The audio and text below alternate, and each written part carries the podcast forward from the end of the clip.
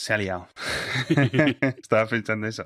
Estaba pensando en se ha liado. La hemos bueno, no, no la hemos liado porque tampoco había ningún tipo de intención realmente en causar estrés a nuestra audiencia con el tema de las tijeras fue un comentario. Sí, esta, esta, eh, esto nos pasa con relativa frecuencia. Un comentario al aire totalmente sin planar y resulta que, sé que, hay un cisma que se crea entre los oyentes. Hace mucha gracia porque además que hemos tenido que aclararlo. A ver, el tema de las tijeras, que resulta que no solo es en España, sino que también es en Italia, es más común que en otros países, en España y en Italia, que fuera de esos dos países, cortar la pizza con tijeras. Entonces, claro, ha llegado a gente de que yo nunca he usado tijeras, yo nunca he visto a nadie cortar la pizza con tijeras. Luego también nos han dicho desde América que si en España no venían las pizzas cortadas, por ejemplo, cuando las pides de fuera. El concepto de la pizza de supermercado, entiendo, obviamente no es una cosa que solo se vende aquí, porque las pizzas congeladas, estas típicas de 20 y algo centímetros de diámetro, esto es común en todos los países del mundo. Yo no sé si es común pero yo jamás compré una ni vi una en México. En general, todo el concepto de congelados en México es mucho menos común, ¿no? Lo, de una sección de congelados con no solo cosas crudas, sino pescados eh, preparados, cosas así. Yo no sé si haya cambiado o era mi estilo de vida, pero yo no lo vi hasta llegar a España. Sé que en Estados Unidos sí que lo hay, por ejemplo, mucho, ¿no? Sí, claro, a ver, habiendo Walmart y cosas así, en México tiene, claro, tiene, tiene que haber secciones y pasillos y pasillos de congelar. Sí, pero es, de estas cosas que a lo mejor no piensas, por ejemplo, no hay pescaderías normalmente en México. Una pescadería es algo que tiene como mucho dos o tres tipos de pescado, usualmente no con aspecto especialmente fresco. Es, se come muy poco pescado en México, entonces es otra de esas cosas que vienes aquí y de repente las pescaderías son pues una sección tan en forma como la carnicería o a veces más, dependiendo del sitio. Mucha variedad, la gente, o sea, lo pides y te lo hacen de un montón de maneras, la gente está acostumbrada a comer pescado con mucha frecuencia. Allí lo normal es, o sea, allí comes, de allí es típico, yo que sé, la mojarra, el guachinango, hay, hay cuatro pescados, cuatro tipos de pescado. No, no te inventes los nombres, esos son Pokémon. La mojarra y el guachinango son los más comunes, hay más. y la mojarra es la que, lo que le llaman tilapia en Estados Unidos. Ah, sí, queda mucho más claro. guachinango es un pez rosita. Sí. Y bueno, son, son los más comunes, pero por ejemplo, yo iba todas las semanas con un amigo a comer a un sitio de pescado y no te decían de qué era el pescado, decía pescado gris. O sea, un filete de pescado que no sabías de qué era y era parte del, del, menú, de lo que pedíamos normalmente. Y yo me acuerdo que me llamaba la atención que decía pescado gris, como vamos, el color del filete, no, no tenía más allá. y, y, eso, al llegar aquí es pues eso, probar un montón de pescado diferente. Itzel, sobre todo, fue un cambio muy grande. Para bien, porque le gustó mucho el pescado al final, pero es de esas cosas. Y la otra, la sección de congelados, o todo el concepto de la sirena, es como. Ya. Bueno, eh, ah, vamos a seguir con el tema de la pizza, que nos, desviamos. Ah, bueno, a mí me gustó el, que, el, del cuchillo jamonero. Esa, esa es una que yo no he visto venir. yo eso lo he visto como último recurso. Yo eso, eso, sí lo he vivido yo como último recurso. Porque sí que he visto, por ejemplo, oye, pues la pizza o viene sin cortar o viene mal cortada, lo que sea, O, la has hecho tú en tu propia casa, en tu propio horno. Mm. No hay tijeras o no hay cortapizzas entonces se usa un cuchillo grande, pero como el cuchillo que puedas usar para una tarta, por ejemplo. Sí, sí, sí, un cuchillo largo. cuchillo jamonero. Es que el jamonero a lo mejor es el único largo que tienes en casa. Sí, eh, fíjate que hay Bueno, aquí a lo mejor nos metemos en otra guerra, pero es normal, o al menos entiendo que es común tener el cuchillo jamonero, que es básicamente como una espada corta. Sí, aquí aclaro porque el cuchillo jamonero obviamente tampoco hay allí de forma común. Es un cuchillo, imagínate en México, imaginaos un cuchillo largo, es más largo. es mucho más largo. Es un cuchillo plano. Es como una espadita, sí. Sí, sin curva ninguna y de unos 30-40 centímetros de longitud. Y bastante flexible. Y está pensado simplemente para cortar la pata de jamón, hacer tiras muy finas. Y luego está el cuchillo de pan, el cerrado. Que es muy parecido, pero cerrado. Mm. Exacto. Vale. Eso es algo que tampoco se usa mucho en México, porque el pan en México, la mayoría del pan que se compra para casa es individual. Eh, hay dos tipos de pan principalmente que se llama, o sea, hay baguettes, pero normalmente hay eh, bolillo o telera. Bolillo es un pan como una baguette muy pequeña, muy gordita, y telera es un pan como, como de picos, ese tipo de textura de candeal, más suave. y lo que haces es que compras 5, 10, 15, los que haga falta. Claro. Aquí esto sí lo he visto, se suele ver, pero aquí seguimos siendo de lo que es la barra La grande. barra, sí. Sí. Y muchos tipos de barra, incluso. Que eso hace mucha gracia fuera de Madrid porque se les dice pistola. O bastón. Madrid. El bastón, la pistola. No me preguntes por qué. Creo que solo se dice, o solo se suele decir en Madrid. Yo cuando iba al pueblo y decía pistola, te entendían, porque hay mucha gente de Madrid, Claro. pero no es normal. No es normal. Eso sí es una de las mejores cosas que tiene Europa. Es una variedad de diferentes panes brutal, que creo que en otros países sí, no. totalmente. Incluso mm, ya, o sea, España tiene un montón de una variedad muy grande de panes. Si te toca una panadería cerca, un, un obrador que les llaman aquí, también cosa que nunca había visto antes, de pan, que te toque que hagan diferentes panes. El que yo tengo cerca de casa, cada día de la semana hace un pan diferente. Vamos, lo que puedes engordar teniendo una panadería cerca Sí. no tiene nombre porque si está Sí. bueno, uf, Yo es una de las peores cosas que vería de envejecer, lo típico que los médicos te empiezan a quitar sí. cosas. El día que te digan, deja el pan, bueno, yo ahí digo, pues mira, prefiero que me queden cinco años que 20 y que los cinco sean con pan. O sea, yo lo siento mucho. El Sí, pan es mm, la harina, entiendo, sí. un elemento mm, adictivo engaña a nuestro cerebro. y, y yo lo siento mucho, pero el pan se queda conmigo, vamos. o sea, Yo no sé, yo no sé tú, pero yo, sobre todo si está recién hecha de ese día, yo me pongo una barra tranquilamente eh, en la comida, pero entera.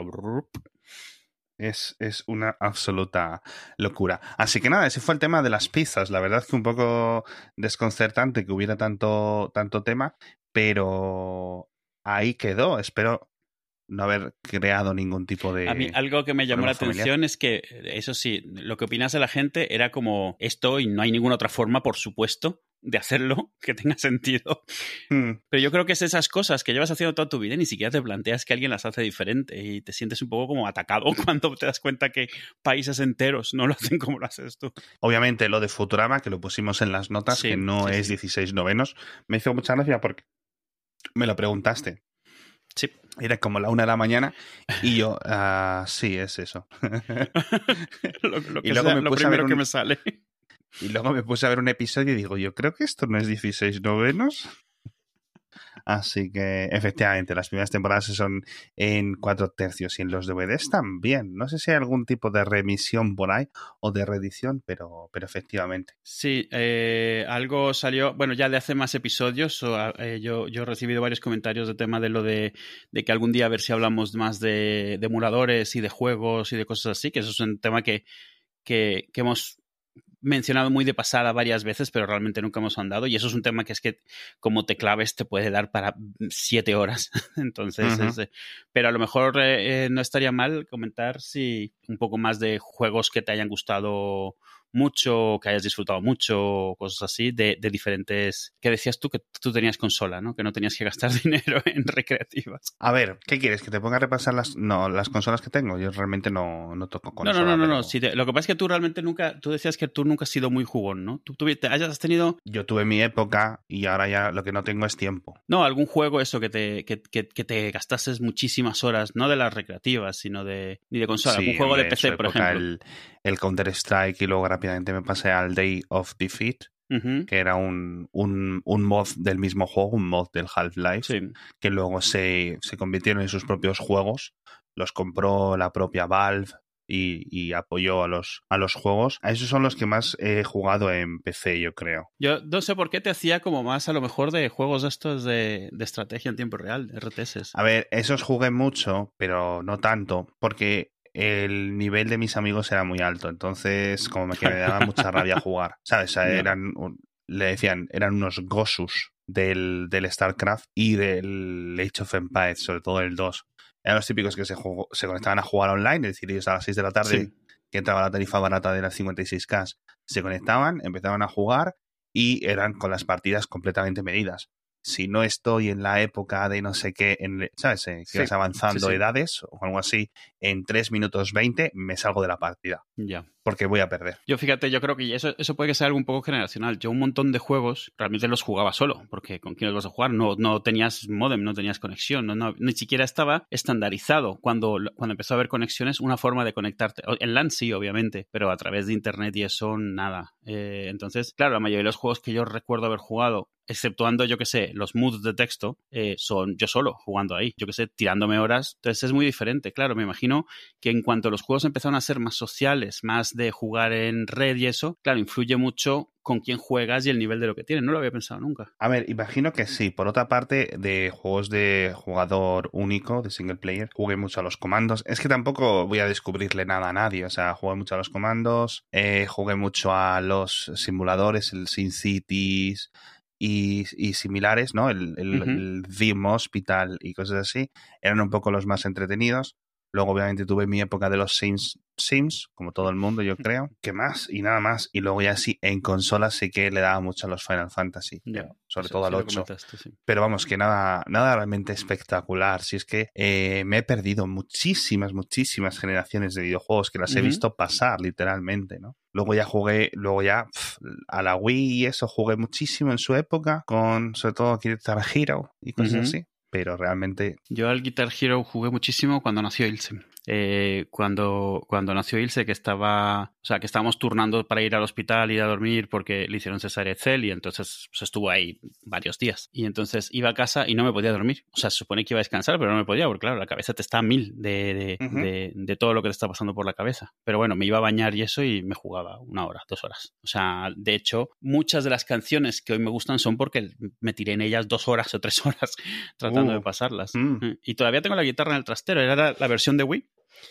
y todavía la tengo, la tengo en el trastero, claro. Ni siquiera la intenta conectar. ¿Y cuál era? ¿Qué, qué Guitar Hero era? Sería el 3. Mm, no lo sé. Era el que traía la. ¿Qué canción tenía? La de Dragon Force, por ejemplo. El 3. el 3. Además que me hacía mucha gracia porque había fanboys de diferentes ediciones del Guitar Hero, del World Tour, de no sé qué, no sé cuánto, porque te gustaban más unas canciones u otras. Y en muchas ocasiones te gustaban mucho las canciones porque era el primero que habías jugado y era el que más te habías viciado, con lo cual habías escuchado o habías estado mucho más expuesto a esas canciones. También sirvió en su época, en esta internet incipiente, estamos hablando de 2004, 2005, si no recuerdo mal, al menos ese juego, aunque hubo otros Guitar Hero previos, sirvió mucho para popularizar un montón de grupos. Sí, sí O repopularizarlos, mejor dicho. Sí, sí, sí. No me extraña nada. Yo mucha de la música de ese juego, o sea, realmente no la conocía de antes y ahora me encanta muchísimo. Mm, me mm. recuerda un poco, hace muchos años, en México, hubo una estación de radio, Rock 101, que decidió hacer una iniciativa para que se empezase a conocer más música en español, en general, rock en español sobre todo. Y hicieron una cosa que le llamaron rock en tu idioma, que se volvió o sea, yo creo que he leído en algún sitio que eso fue lo que cambió un poco la mentalidad entera de la música en México y en general en el resto de Latinoamérica, pero sobre todo en México, a dejar de ser 100% rock americano o pop americano y empezar a considerar igualmente válidos rock en español. Y eso hizo, hizo, lo mismo, trajo un montón de grupos que nadie había escuchado, que nadie conocía, o sea, yo que sé, Radio Futura, Nanitos Verdes, eh, Nacha Pop, todo esto.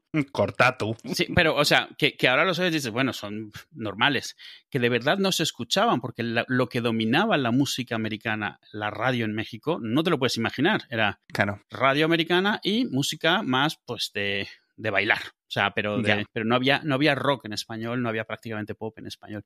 Y muchísimos de esos grupos, o sea, fue el pelotazo tan grande que fue lo de rock en tu idioma en su momento fue, todos tenían esos discos, o sea, todos los oían y esas canciones que venían esos discos, muchos son a lo mejor las únicas que se han aprendido esos grupos, pero sí aprendieron que había otros grupos y fue cuando empezó muy fuerte el, el movimiento del rock en español en México y cambió, cambió totalmente el panorama de la música, o sea, estaciones de radio bueno. que jamás habían puesto música en español español empezaron a hacerlo porque, bueno, porque se empezaba a conocer. Y yo todavía tengo todas esas listas, yo recreé todas esas listas en Apple Music y en Spotify en su momento, porque para mí es como, como, marcó muy fuerte una etapa, las tengo por ahí, son un montón de discos además que salieron. La verdad es que es, es eh, muy difícil para cualquier eh, ¿cómo se dice? cultura competir con el, con el rock estadounidense sobre todo y también con el rock británico que están ahí a la par a nivel de producción, a nivel de grupos míticos, etcétera. Mucha gente piensa que hay un montón de grupos que son estadounidenses, incluso un poco por defecto, a lo mejor son canadienses, a lo mejor, pero en su mayoría son británicos. Yo creo que es como un 40-60% y sobre todo los del principio, hubo mucho. Claro. El, el movimiento en sí, claro. Sí, australiano, etcétera. ¿Sabes qué pasa con el inglés, tío? Que no sé si pasa con otros idiomas. Primero es mucho más fácil de rimar, que eso es lo que siempre se dice. Muy flexible el puto idioma ese. Por otra parte, como que, eh, bueno, estamos más expuestos, nos suenan algunas cosas más que de otros idiomas. Y en cierto sentido, no sé si te pasa a ti, a lo mejor cuando estás escuchando canciones en otro, en un idioma que no, que no conoces, la los, los, propios vocales se convierten como en un instrumento más. Sí, sí, por supuesto. Y eso cuando lo estás escuchando en un idioma que dominas, no.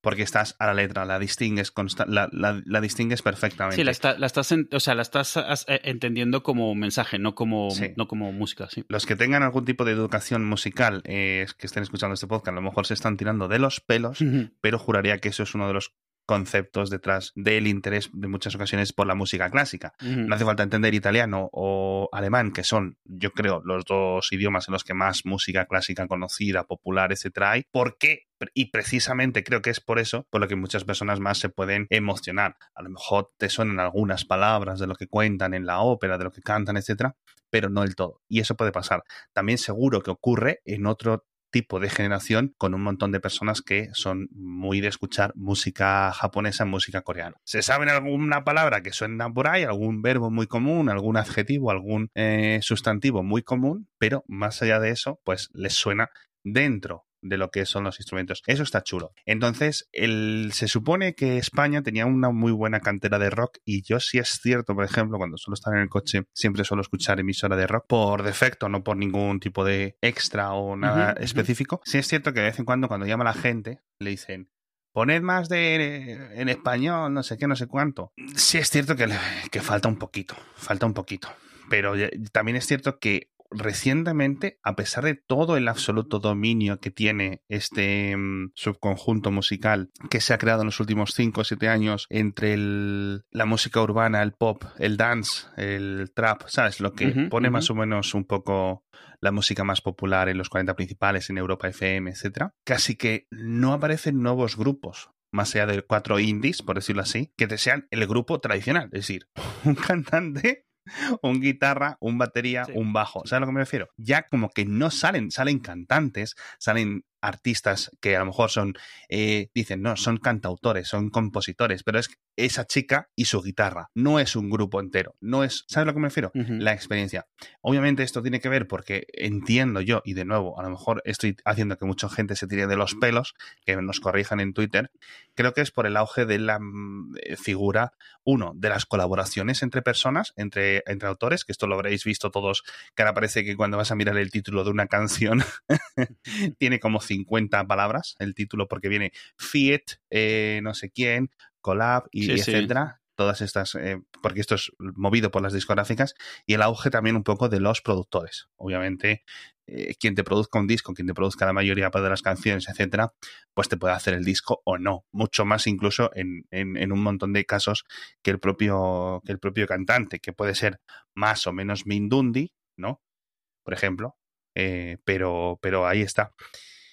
Y es un poco hacia donde se ha movido el, mundo de la música. Lo bueno, hay muchísimo más que, en ningún momento. O sea, tenéis ahora no solo los sitios tradicionales donde todos escuchamos la música, con las típicas playlists que hacemos siempre, las emisiones, los algoritmos, etcétera, en Spotify, en Apple Music, etcétera, sino que tenéis el SoundCloud, tenéis las listas de reproducción y de descubrimiento de YouTube también son brutalmente buenas para descubrir nuevos eh, artistas menores o artistas medios, etc.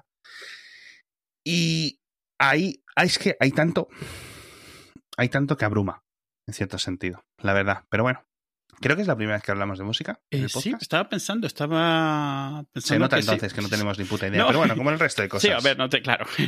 Sobre todo en la parte de la, de la teoría. Esto, esto tiene que tener un componente social, sociológico, no social, súper grande, pero también tecnológico. O sea, yo, obviamente, de o sea, si, si, la tecnología empieza a propiciar muchísimo más cantante en solitario porque es mucho más fácil grabarse y que la gente te escuche, pues empezará a haber mucho más de eso. Eh, sí, eso sí es cierto, eso sí es cierto. O sea, ya pasó con el tío, con este, con Justin Bieber hace 200 años, con el inicio de YouTube. El chiquito este que lo han descubierto en YouTube, no sé qué, porque canta muy bien. Pues de esos hay como 50 en TikTok cada mes ahora. Y, y bueno, está guay pero por otra parte es posible que, que influya mucho. Lo de lo típico que me puedo editar con un Mac. Claro, claro. eso imagino que influye. Obviamente hay un nivel de separación muy grande entre tener productores profesionales, etcétera, trabajando para ti y tener tú y tu y tu, tu espíritu creativo con un ordenador, ¿no? Que es lo que pueda tener eh, Grimes, lo que pueda tener, ¿cómo se llama esta paisana? Billie Eilish, ¿no? Que se supone que son ella y su hermano los que hacen discos enteros, ¿no? Ahí en su dicen, no, es que lo hicimos en, mi en, en, en, la habitación de mi casa, ¿no? Perfecto yo también hago el podcast en mi casa. ¿Significa eso que yo pueda competir eh, con la radio? Oye, pues en cierto sentido sí.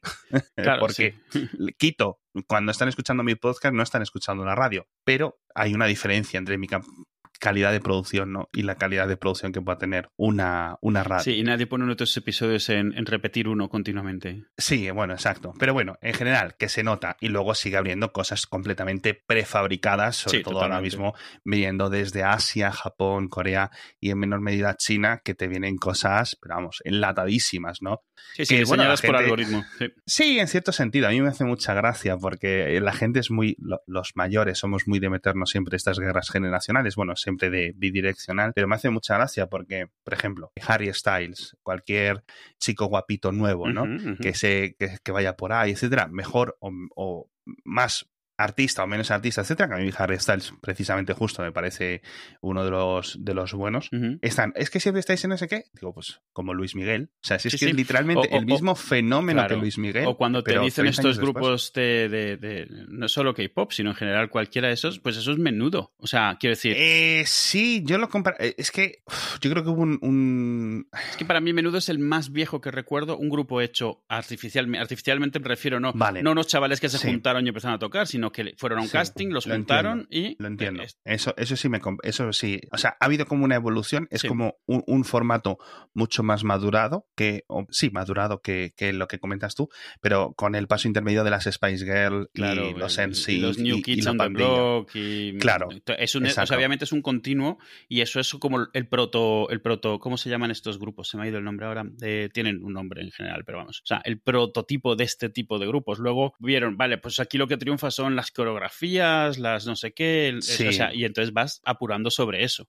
O sea, hay unos que son mucho más obvios porque te das cuenta que ninguno de ellos canta bien y lo que tienes es muchísima producción, otros se curran un poco más de pillar gente que a lo mejor sepa cantar por lo menos, un detalle, pero vamos, el foco es pues visibilidad, eh, viralidad, eh, coreografías repetibles y eh, la idea de que hay una historia detrás de ellos. Siempre hay, es, con las Spice Girls era muy obvio que se inventaron las personalidades de cada una de ellas, pero también realmente New Kids on the Block, todos estos al final tenían esto, este, este es el rebelde, este es el no sé cuánto, este es el romántico, este es que es como, bueno, esto es, una puesta en escena, a final de cuentas. Sí, la verdad es que, a ver, tiene todo el sentido, porque eh, sobre todo con la entrada de, de YouTube y cosas así, em, tienes que crear la narrativa, porque es un tipo de fan que antes podía estar pendiente de esos grupos, sobre todo a través, pero su, conexión con esos grupos era a través de un disco cada 12 meses, 18 meses, cada cuanto sea, y cada cuanto fuese, y de las revistas mensuales, ¿vale? Mm. O más o menos. Pero es que ahora es constante. Y ahora es de fans, pero aún así lo que recibías era mensual y, lo, y filtradito. Ahora es constantemente y absurdamente eh, a un nivel mucho más alto, ¿no? Con en Twitter, en Tumblr, eh, creaciones, eh, guerras, mantenimiento, etcétera. Pero, pero bueno, por cierto, siempre me acuerdo, no sé si lo sabes tú, hablando de las Spice Girls, yo me metí mucho con las Spice Girls, me metí mucho, o sea, que, que me, que, me gustaba. Sí, sí. que tú sabes que Eddie Murphy tuvo un hijo con una de ellas. ¿Qué dices? No lo Es que sabía, eso, esto muy poca gente lo sabe. No sabía. Muy poca gente lo sabe, sí, con, con Melby. Ah. Eh, tuvo un hijo y acabaron un poco a las bravas también por ahí, porque creo que no lo quería reconocer y no sé qué. que lo de Eddie Murphy lo sacó porque estoy viviendo la del Rey de Zamunda, por si quieres unir puntos o algo así. Pero sí, por cierto, mi último toque con el tema este de los estos, eh, mogollón de racismo con las críticas a los grupos coreanos y a los grupos japoneses que mm. gustan a la gente. Es un poco de clasismo, guerra intergeneracional y racismo, ¿no? Pero, pero bueno, la verdad es que, oye. Pero todo simulado, todo simulado como que es una cuestión de gustos. siempre con no sé, o sea, que en el fondo dices, no, no, que hagan lo que quieran, pero mala Esto música. Siempre, siempre lo han tenido mucho los que les gusta el rock. Como diciendo, esto es lo mejor y el resto. Ah, perdón, los del rock y los del jazz. Son como súper flipados de su propio género musical. A mí, de verdad, no, es no, no, no, lo veo como una cosa de la que presumir, pero sí es cierto que me gusta toda, toda, toda, casi toda la música. Incluso hace mucho tiempo no me gustaba el, yo qué sé, el trap, etcétera, pero es que en cualquier género musical hay cosas muy, muy, muy, muy, muy buenas. Hay, hay que distinguir, o sea, ningún género musical es solo un tema o solo una forma de cantar o solo un grupo, que es lo que suele pasar. Esto es como todo, cuando te, cuando te quejas de un grupo sueles no estar muy expuesto a él y es muy fácil unirlo. Es cierto que mucho del reggaetón es desagradable. Desagradable me refiero en la letra, o sea, cuando la escuchas bien ah, dices, sí, sí, sí, sí, igual que mucho del rap, ¿eh? ojo, muchísimo del rap es también así. Lo que pasa es que mm. mucho no lo es y entonces ha logrado salir. o no lo entiendes. Pues también. no, tú que oyes rap rumano. ¿Qué dicen? Yo qué sé. Yo qué sé. Pero claro, si te empieza a gustar un género musical, esto es como, esto es como el algoritmo de TikTok. Empiezas a, escuchar, a elegir lo que te gusta que digan o lo que te evites es exponerte a esa parte. Si te gusta Julio Iglesias, pues hay varias canciones de Julio Iglesias que son el asco total. O sea, esto es lo mismo, ¿sabes? Llevo una época que estuve escuchando, hace como tres meses, mogollón Julio Iglesias, tío, y estaba, ¿qué cojones? O sea, en plan escuchando la letra bien, ¿no? ¿Cómo sigue esto en Apple Music ahora mismo? Totalmente. Hay, una canción de José José, un cantante que murió hace poco de México, y la canción se llama 40 y 20. O sea, tú imagínate. O sea, pero tal cual, ¿eh? Y es una oda, es, como Lolita en canción. la cultura de la cancelación. 40 y 20. Es que me acuerdo hasta de la canción, la ponía en la radio continuamente, ¿eh? Qué locura, qué absoluta locura. Por cierto, eh, follow up el tema de Crunchyroll siguen sin tener ningún tipo de interés en poner aplicación para, para LG. Lo dijimos que a ver si con el, la llegada o la compra de Sony se ponían un poco las pilas, pero me he encontrado una web app que te la puedes añadir. Puedes usar el navegador de tu tele LG, ¿vale? Entras en esa URL y te la añades. Es decir, que te queda como una aplicación barra acceso, como en los iPhone, muy parecido. Y es un cliente de, de Crunchyroll, o sea, metes tus Y es básicamente lo que entras en la web, entras en la web, sí. Y está guay, es un, intermedio, con lo cual si alguien lo quiere andar poniendo en, la tele eh, mientras esta gente se pone las pilas con lo más mínimo que tienen que hacer. Que no parecen tener ninguna prisa. Que lo hemos comentado, por cierto, por volver al follow-up, también ha causado mucho no inquina, no rencor, pero sí comentarios, mi opinión de que lo de las cuentas filipinas, las cuentas de Bangladesh, las cuentas de por ahí, son parecido a piratería o piratería directamente. Eso, eso Sigo yo, pensando. Eso yo sabía que alguien lo comentaría porque es lo que comentamos. De repente alguien comenta sobre algo que haces tú, obviamente te sientes atacado. Pero oye, yo opino lo mismo. Esto es así. Es que, ¿sabes qué pasa? Nos hemos tirado tantas décadas, literalmente décadas, por lo menos dos, sí, sí. eh, pidiéndonos. No, es que cuando las grandes multinacionales nos lo den fácil, lo vamos a pagar, porque nosotros querríamos pagar, pero es que no nos dejan pagar. Y cuando llegan con las opciones de pago, de Spotify, el Netflix o no sé qué, no sé cuánto, empezamos con estas tonterías. Sé que es minoritario, sé que es minoritario, sé que a nadie le gasta, a nadie le gusta dejarse 10, 15 euros al mes. Sé que para muchas personas es más dinero que para otras personas a nivel comparativo con respecto al resto del mes. Yo lo entiendo. Y de verdad, puedo hacer incluso excepciones. A mí, que un chaval de 15 años ande con estos trucos, que tiene más tiempo, que se piratea algunos juegos, etcétera, no me parece técnicamente malo, ¿no? Una familia que realmente no se lo pueda permitir. No me importa, porque la alternativa es que ellos no van a poder disfrutar de esa obra. Con lo cual, es o no lo consumen o lo piratean, pero no es algo de en plan, tengo el dinero y no quiero pagar por ello, que eso es lo que sí me parece malo, ¿vale? Por eso lo, lo, metía dentro de una consideración ética, más que legal, ¿vale? Dentro de consideración ética para mí es piratería. Entonces, todos lo hemos hecho, me dirán, pero es que no sé qué, las claves, las licencias del Windows, las licencias del no sé qué, juegos conseguidos a través de case, eh, em, ¿cómo se dicen? Las claves estas conseguidas, ah, ¿cómo se llaman? Que son webs legales, que no sé, no sé cuánto. bueno, perfecto. A mí, la verdad es que incluso la tabarra que es mantenerla, intentar que no te baneen esa cuenta, etcétera, no me, no me merece la pena, sobre todo para la cantidad de tiempo de Netflix, de, de otros sistemas que consumo. Si no los usara, los daría de baja y ya está. Pero ese es, yo creo que, yo creo que realmente todos podemos más o menos estar de acuerdo. No os voy a juzgar, simplemente mi consideración ética es un poco distinta. No estamos hablando de consideraciones como mi opinión del aborto. Claro. es No, mi y opinión además, sobre las además me hace gracia porque, o sea, yo creo que si directamente te bajas las pelis, sí, aceptas que estás pirateando porque ya está, no le das más vuelta. Yo creo que el problema es que tío, estás, sí. está- estás no atacando a posta, pero se siente atacada la gente que siente que está, ¿cómo se diría? Cumpliendo con la letra, si bien no con el espíritu de las suscripciones. Si todos tenemos Plex, si todos tenemos DivX y, y cosas por ahí dando vueltas, pero al menos no nos engañamos a nosotros mismos cuando usamos el Plex, ¿no? Es decir, bueno, es lo que es.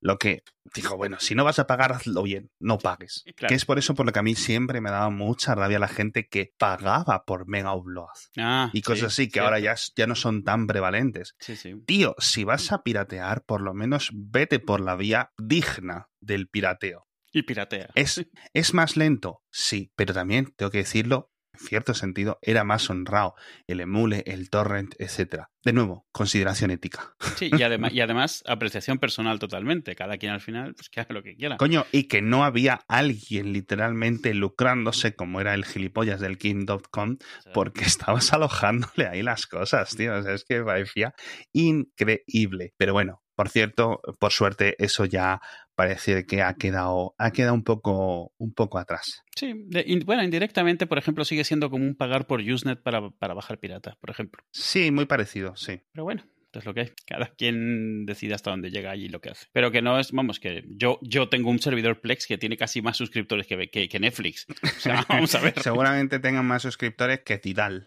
Eso sí, sea que- seguro. Quiero decir que aquí ninguno nos estamos dando golpes de pecho.